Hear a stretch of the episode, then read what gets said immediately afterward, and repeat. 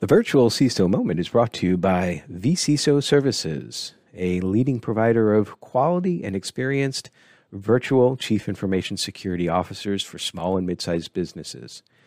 Check them out at vcisoservices.com. Hi, I'm Greg Schaefer, and welcome to the Virtual CISO Moment. Mark Burnette is joining us today. He is the shareholder in charge for LBMC Information Security. Mark, thank you so much for joining us today. Greg, it is. Uh, I'm looking forward to our conversation. Really glad to be here. I always look forward to all conversations we have. you and I have a good time. And we, we've known each other a long time. But I would like to hear your story from the beginning on how you got into information security and how you ended up as shareholder in charge at LBMC Information Security. You know what, Greg? I, I, bet in all the years we've known each other, you've probably never heard this story from beginning to end. You know some of it because you've been a part of it. But um, I um, I uh, got I got my master's degree at University of Tennessee Knoxville in accounting, and so I got hired by Ernst and Young to come and do IT audit. And at the time that I was hired by E&Y, E&Y was, uh, the big six firms were just starting to do cybersecurity consulting. Mm-hmm. And so I had been doing IT audit for a couple of years and I, I, I, watched and said, Hey, I think I'd like to do that. And so they moved me over into their new cybersecurity consulting team. And at that point then I really got to learn from people who, who knew cybersecurity really, really well. As a matter of fact, little point of interest for um, your listeners, um, the fellows that had started E&Y's cybersecurity consulting team, George Kurtz and Stuart McClure, names that may be recognized, left and formed a company called Foundstone, and now George Kurtz is uh, CrowdStrike as well. So he's founded oh. two very, very well-known okay. uh, cybersecurity consulting companies over the years after leaving E&Y. So got to got to learn cyber from from that crew for a while, and then um, eventually uh, Deloitte and Touche called me and said, "Hey, we want to build what E&Y is building, and we'd like you to help lead our Tennessee market in this area." And so I left E&Y and went to Deloitte, went to a competitor, and um, was working there.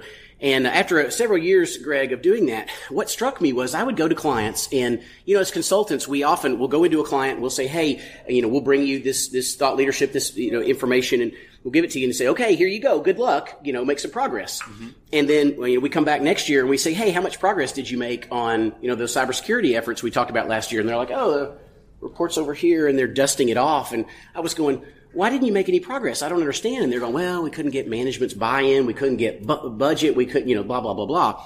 And so what struck me was I probably needed to go own the problem to understand how challenging it was for cybersecurity leaders to actually convince their, their management teams to put investments in cybersecurity. And so about the time I'm having this revelation, one of my clients says, Hey, we'd like you to come be the global head of cybersecurity. And so uh, it was a good opportunity for me to go and take ownership of a cybersecurity program. And I was responsible for uh, the, co- the company had operations in 100 countries, about 13,000 employees worldwide. And so that was a unique challenge to go from you know, having never been a security leader at all to being a CISO, a global company, publicly traded company was, was, uh, you know, kind of zero to 100 pretty quickly. Yeah. it was. Um, but, uh, what was, uh, you know, the, the U.S. didn't have a lot of security laws at the time. HIPAA had been passed, but was not enforced yet. Um, and this was so just, this was like 1996 ish. This was in in the late early 2000s, early very early 2000s. Yeah, so HIPAA had been passed. You know, we knew it, but but they, they weren't really enforcing it yet. And then um, this was right as Sarbanes Oxley was coming along. Right, all right? right, and we had Gramm Leach Bliley. That was about the only thing. However, a lot of the international jurisdictions where my company operated had had much stronger security and privacy laws. For example, uh, in the UK, they had British Standard 7799, BS 7799, which is now ISO 27001. Right. Okay, that's what became uh, ISO 27001. The Germans and the Italians had privacy laws. And so what I ended up doing is taking all of those various laws that applied to our jurisdictions and, and building a framework because there wasn't a framework available at the time. We didn't have a lot of stuff. Yes, we had some of the NIST publications and things like that. Um, those were acknowledged, but not really in adoption at the time. So right. people knew about, you know, some of the NIST publications and all that, but they certainly weren't um, t- used in, you know, common uh, nature like they are now. And we didn't have the NIST CSF. That, that didn't exist. Right. right? right. So, um, anyway, uh, that, that's how, and after several years at that organization, I got a call from another company and another publicly traded company, and they said, "Hey, we just got this letter from Visa, something about CISP compliance, and they said if we don't comply, that uh, they're going to revoke our ability to take credit cards." And they said, "Oh, and our internal audit group shows up, and they're auditing us for this thing called SOX, and they keep telling we fail, and we don't understand because we wear socks every day. So, you know, what, what can you help us?" And um, and so it was a great opportunity for me to go to that organization and um, and build a security program for them as well, uh, and um, different industry as well. So the first the first organization was in the insurance industry, and this one, uh, as you know, is in the hospitality industry. And so different kinds of challenges, different types of data, different approach to thinking about risk management. Obviously, with an insurance company, they did risk management for a living, so they were hardwired to understand it. So it was a little bit easier when you're taught, when you're communicating the concepts and all of that and, and, and, lumping cyber risks in with other risks for them to go, okay, I got it. I got it. Right. Um, hospitality company, different perspective. And, um, so that's where, Greg, it really challenged me to think about how I communicate with my fellow senior executives and um, get them to the point where they're understanding what we're saying without talking pings, packets, ports, firewalls, and all that right, stuff. You have because, to talk their language, yes, exactly, yours. Exactly. Um, business executives, most of them don't have the technical expertise, and if you start talking in that level of detail, they will um, they'll feel inferior and then they'll they'll tune you out and they'll say I don't want I don't want that person in the room because they make me feel stupid. And right. the last thing you want to do is make a senior executive in your company feel stupid. Right, and and if you if you lose that touch point, you've basically lost your effectiveness in the job. That's exactly right. Because if they quit asking you into the room, you're not going to be able to have the audience. To, you're done. Yeah, yeah, yeah, that's right. That's right. And so, so um, anyway, I was very sensitive to that, and so it did challenge me to start crafting my message in a way that it resonated with with the business leaders, and um, had some success doing that. Um, and then, uh, but all along the way, Greg, while I was doing that, um, several of my mentors and, and, people whose counsel I trusted were telling me, Burnette, you're built to be an entrepreneur. You, you're built to be an entrepreneur. And, but I was enjoying what I was doing. Uh, I was proud of the organization I worked at and all of that. And so, um, uh, you know, I was just kind of ignoring that. Well, um, then the economic downturn of 08, 09 came along, mm-hmm. and unexpectedly, I found myself looking for opportunities. So during that time, that's a that's a PC way of putting it. Well, you know, when you when you when you work for a hotel company and nobody's traveling and going to hotels, that's going to be rough. Yes. so, uh, so um, anyway, but that so that then um, it really caused me to kind of be open minded to things, and um, I got a call from a gentleman in Texas. Um, and let me stop here before I finish the story and tell you, Greg. You know, one of the things that's been most valuable to me and one of the pieces of advice that I give young college students when they're asking me, "Hey, you know, what's some advice you can give me?" Um, networking is probably the, the single most important thing oh my that God. business people yes. can do. Yes. And, uh, you know, just the, the, as you know, you and I have had this relationship for many years since we first met, you know, and, and I know your, your listeners know your story.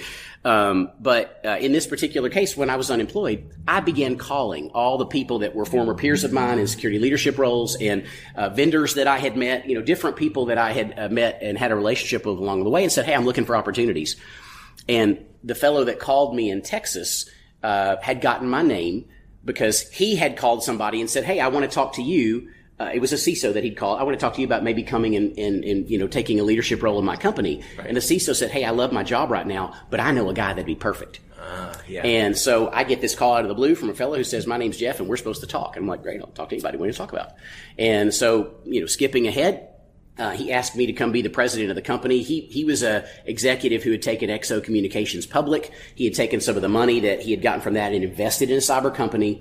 And skipping ahead a few years, the other uh, owners that he'd had had left the company, and he owned the company, but didn't know a lot about the industry. Right. Uh, and so he needed somebody to come and really, you know, kind of guide the company. And it was a neat opportunity for me to be a true entrepreneur. Um, you know, we did have a few employees. We had a little bit of um, recurring revenue, but it was really about you know coming up with a plan and building a business. Right. And uh, and so that's what that's what we did. And um, before I did that ironically um, I called my friends at LBMC I had hired LBMC when I was in those two CISO roles to come in and do some work for me. Had a great respect for them.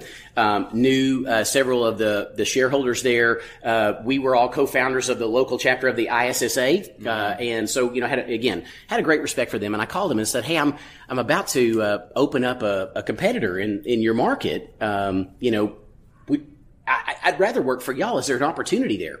Keep in mind, this was still during the economic downturn, and they said, "Hey, there's not really an opportunity right now for another senior leadership role at our organization. We're focused on making sure we want to protect all the jobs for people that we have. We're, you know, LBMC's philosophy is we, we, we don't lay people off, things like that. We're very people focused. And so, um, they said, we, we can't really afford to bring on another senior leader.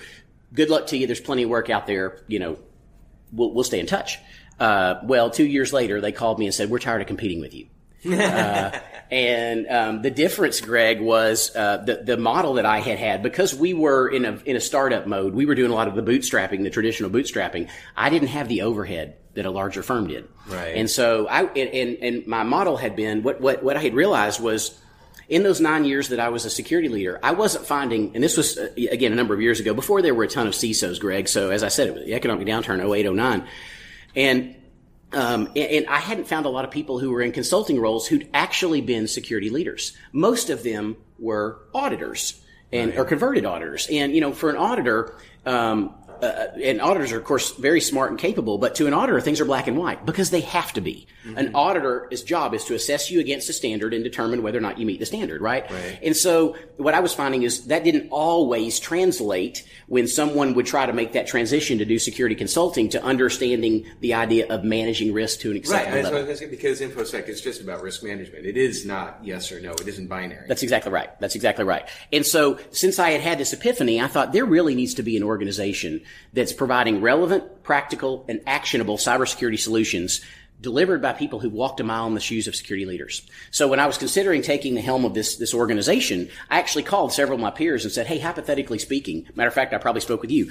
Hypothetically speaking, if, if I had a company that was doing this, you know, would you be interested in engaging us? And they were all like, how quickly can we can we get you in? Mm-hmm. And so that's what we did was uh, we, we kind of reimagined that business that I was the president of, brought in several other security leaders who um, had, had been in, in, significant security leadership roles, and we went to the market delivering those services. So um, in terms of competition, we were competing with either technology companies that were using um, you know, technology focused people to try to deliver cybersecurity services or organizations that were still largely using auditors, people with audit backgrounds to do that. Mm-hmm. And so we had this unique niche of expertise and we didn't cost as much. But I could still make the margin because I didn't have the overhead. Right. Okay. Right. And so um, that that in essence is what led to uh, LBMC calling and saying we really like what you've built, and um, we'd like to add those capabilities to our firm. And so just over 11 years ago, um, that's what we did. Was uh, we ended up I, I, brought that business to LBMC and added it to LBMC's already very strong IT audit capabilities. And LBMC had started uh, a PCI, a credit card security practice as well. Right. So that was in part of the beginning stages. And um, so we were able to add in a number of other services, and it's grown from there. So I want to get back. Um, you said something that I think is very important to to um, revisit, and that's the networking um, part not the data networking, obviously, but the people people. Yes. Um, and that kind of dovetails with around the time on when we met, and that was um, you were part of a committee that eventually chose a new, uh, well, the, the first CISO for Metro Nashville. Yep. Which which was uh, was you and I was you that. yes. But, but, it was a good choice by the way. But but the uh, the the thing that was really a difference for me at that point in time is that I had been um, essentially in the CISO role at Middle Tennessee State University which for those who don't know the area is is uh, what 30 miles southeast 35 miles southeast of Nashville. I did not spend really too much time in Nashville. I didn't do the networking Mm-hmm. So when I first started with Metro, I didn't. I suddenly was exposed to like I had never heard of ISSA, for example. This whole world that I, that I if I could go back now, I was networking in the higher ed um, space. Sure, of course you, you were. A lot with EDUCAUSE and all that, right? But not locally. And if I could maybe re-emphasize based on my mistake um, the importance of networking, if I could go back in time, I would have been more proactive as far as networking in that sense. Even and and nowadays with so many things being online, being so far away is not an excuse. Yep. Yeah, you're right. And, um, you know, Greg, to kind of further emphasize that networking point, um, I did not have a personal relationship with the mayor of Nashville, but what he ended up doing right after he came into his office, the city experienced a cyber breach. And so he said, I want to commission a, a, a committee of five private citizens with cyber expertise to advise me in my office on cybersecurity matters. And so, um, because of my network, the people putting that together reached out and said, would you be a part of this? And that's how I came to be a part of that. And it was a great, you know, I, I loved the opportunity to serve the city of Nashville. Right. That was a lot of fun and I, I got a lot of pride in that, um, and enjoyed, you know, helping help Nashville think more securely. And then, of course, um, you know, as the, the, the, city came to the decision that it needed, uh, by the way, they came to that decision from cajoling from us, we, where we said you need a dedicated role. Thank you. you know, to, to, to you know, and and it, it, of course, as we all know in this industry, that's the right decision. When you can afford it, when you grow to enough, you need a dedicated person. It's just too hard for people wearing multiple hats to do that well.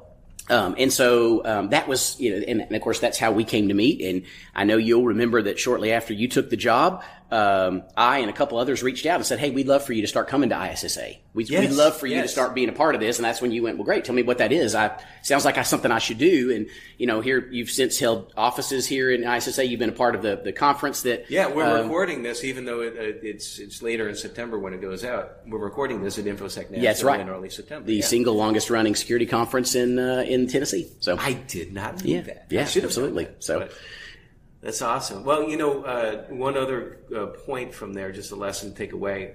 Uh, when the mayor, he surrounded himself with people who knew, as opposed to like making decisions on his own. And I think that's a big takeaway. But, um, but you okay? So you have a long career, and you've worked. I know with LBMC in particular, because a couple of places that I've been involved with, we have contracted with LBMC for security needs.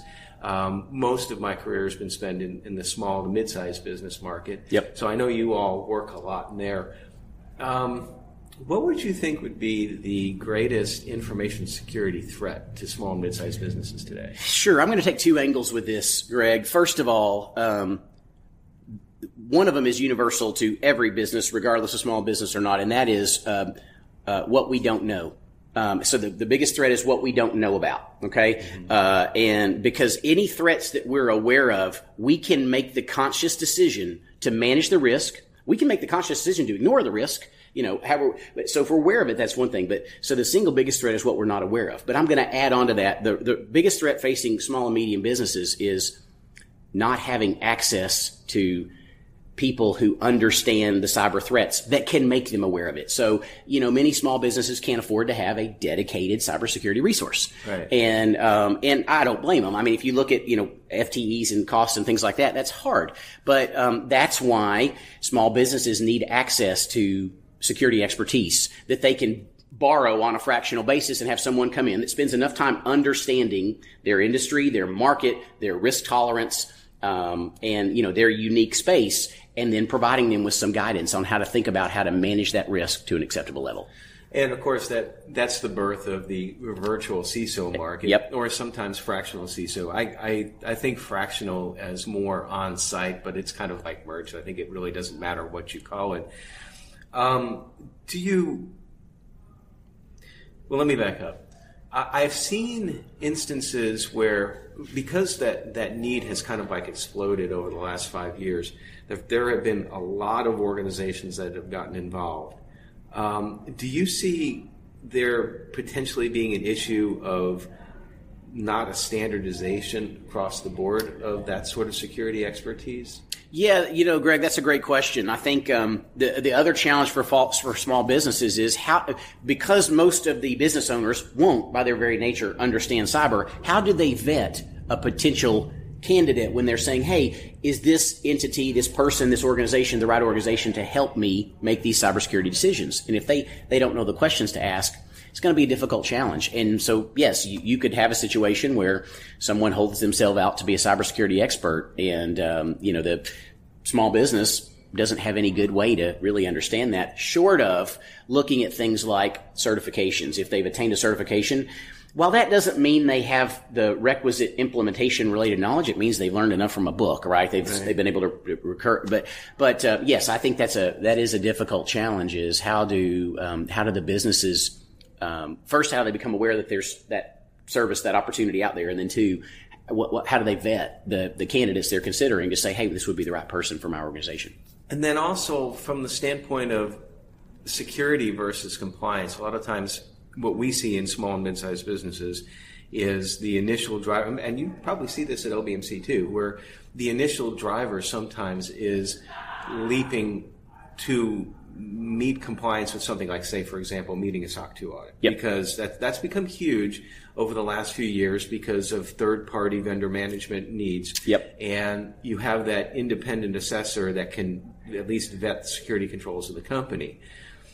But do you see sometimes that there's a What's the best way I can phrase this? A resistance to go beyond compliance and to really build a solid security program? Yes, Greg. Um, it is still true that, uh, and we we still do see this, um, is that a lot of what's driving investments in security is need to comply. Um, right. And we all wish, I know all of us in cyber wish that it was focused on managing risk to an acceptable level because that's what should drive security investments is saying, hey, let's understand our risks and manage them to a level that the organization is willing to accept. Because when we do that, that will by its very nature help us attain whatever compliance obligation that we have. But it will also help us get that best balance of cost benefit from investment in cyber. But yes, we do still see that a lot of that is they're going, what do I have to do to check the box? I'll check the box and I'll move on. And I think that's where it's continued onus on us in the cybersecurity industry to do our best to continue to educate those business leaders we're interacting with to help them understand it's not about compliance, it's about managing risk to an acceptable level. Well, I'm going to ask you a hard question. All right. and, or maybe it'd be an easy one for you. How, how does an organization how does an organization define their risk tolerance? Um, well, you know, that's going to be, uh, frankly, um, a small business. I think uh, the owners are going to have a feeling of risk tolerance um, just by. Uh, when I how we define it in, in the industry, you know, the uh, the accounting industry has a definition for risk tolerance, and um, it, it, it, takes into account things like um, you know management's mindset, um, the, the the the the life cycle of the company. So you know, startup companies are going to have way more risk tolerance than say a venerable, well-established business right. that has a great reputation. You know, if you want to use that as an example. But ultimately, it's up to the owner to decide what their risk tolerance is, and they're probably going to do it based on um, what's it going to cost me, and what's my perception of the commiserate value that I'll get. And the challenge we face in cyber, Greg, is that very rarely do cybersecurity investments increase revenues or reduce costs which yeah. are the two things that an owner is going to look at that create value. And that's where it comes back to us to show how we convince them that, well, yes, what you're doing is probably not going to increase revenues. Um, and what you're doing is going to actually in- increase your cost in the short term. But if we can show the, the resulting offset in the risk reduction. So the likelihood that they won't have to deal with a ransomware infection that causes them to be down for three days and what the lost revenues would be if their business was not operational, that type of stuff. That's really how we have to turn the conversation around and get them to the point where they say, oh, if I could spend this amount of money, which is, you know, not significant, but not insignificant, if we can, you know, but and, and avoid the chance that, you know, like my competitor did two weeks ago down the street, have a, you know, whatever, then that's how we can convince them that they should but they should pull the trigger. Yeah, I think you you pinged on it real well that it's not just about the controls that we put in place. It's about educating that risk management mindset, particularly, yeah. and then I'm going to come back to small and mid-sized businesses where a lot of times they'll look at security as, oh, hey, you know, I got a firewall and I'm secure. You know, you don't hear that as much anymore, but that used to be like pretty common. Yeah, that's right. That's right. I have firewalls. I'm good.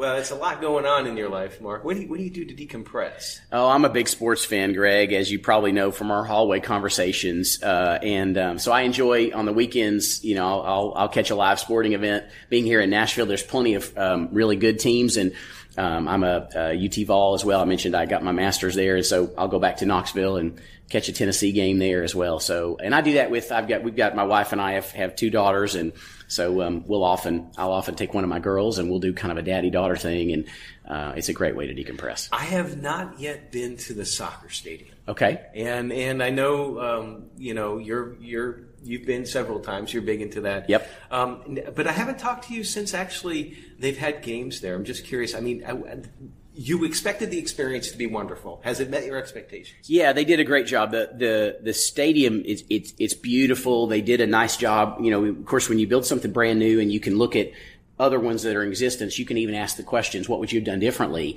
They did that when they started right. building it. And, um, so uh, I, th- I, think it was very well thought out. Uh, even the way it, it's, it's or- oriented, Greg, the way they thought about when, when the sun is setting, how do we minimize the the people that had the sun like in their eyes where they're doing like this if we're playing an evening game. Ah. It was they were very thoughtful about that as well, and so um, it's a it's a great stadium. They did a really nice job. Almost every seat is covered. The stadium is open air, but the way they built the awning that you know kind of hangs over, most of the seats are covered. So in the chance that it's raining, um, you know the teams out there getting wet and the spectators are dry and uh, anyway they did a really good job. And then they were very thoughtful about the, the food options. Uh, it's a lot of nashville based vendors. So it's not the There's a lot traditional of hot chicken. it's yeah there, there is a hot chicken place. There's a you know they've got a barbecue place and a pizza place. But the cool part is they chose local nashville businesses. It's not pizza hut and some of those. It is you know they gave nashville businesses the opportunity to uh, to come in and operate the, the stands.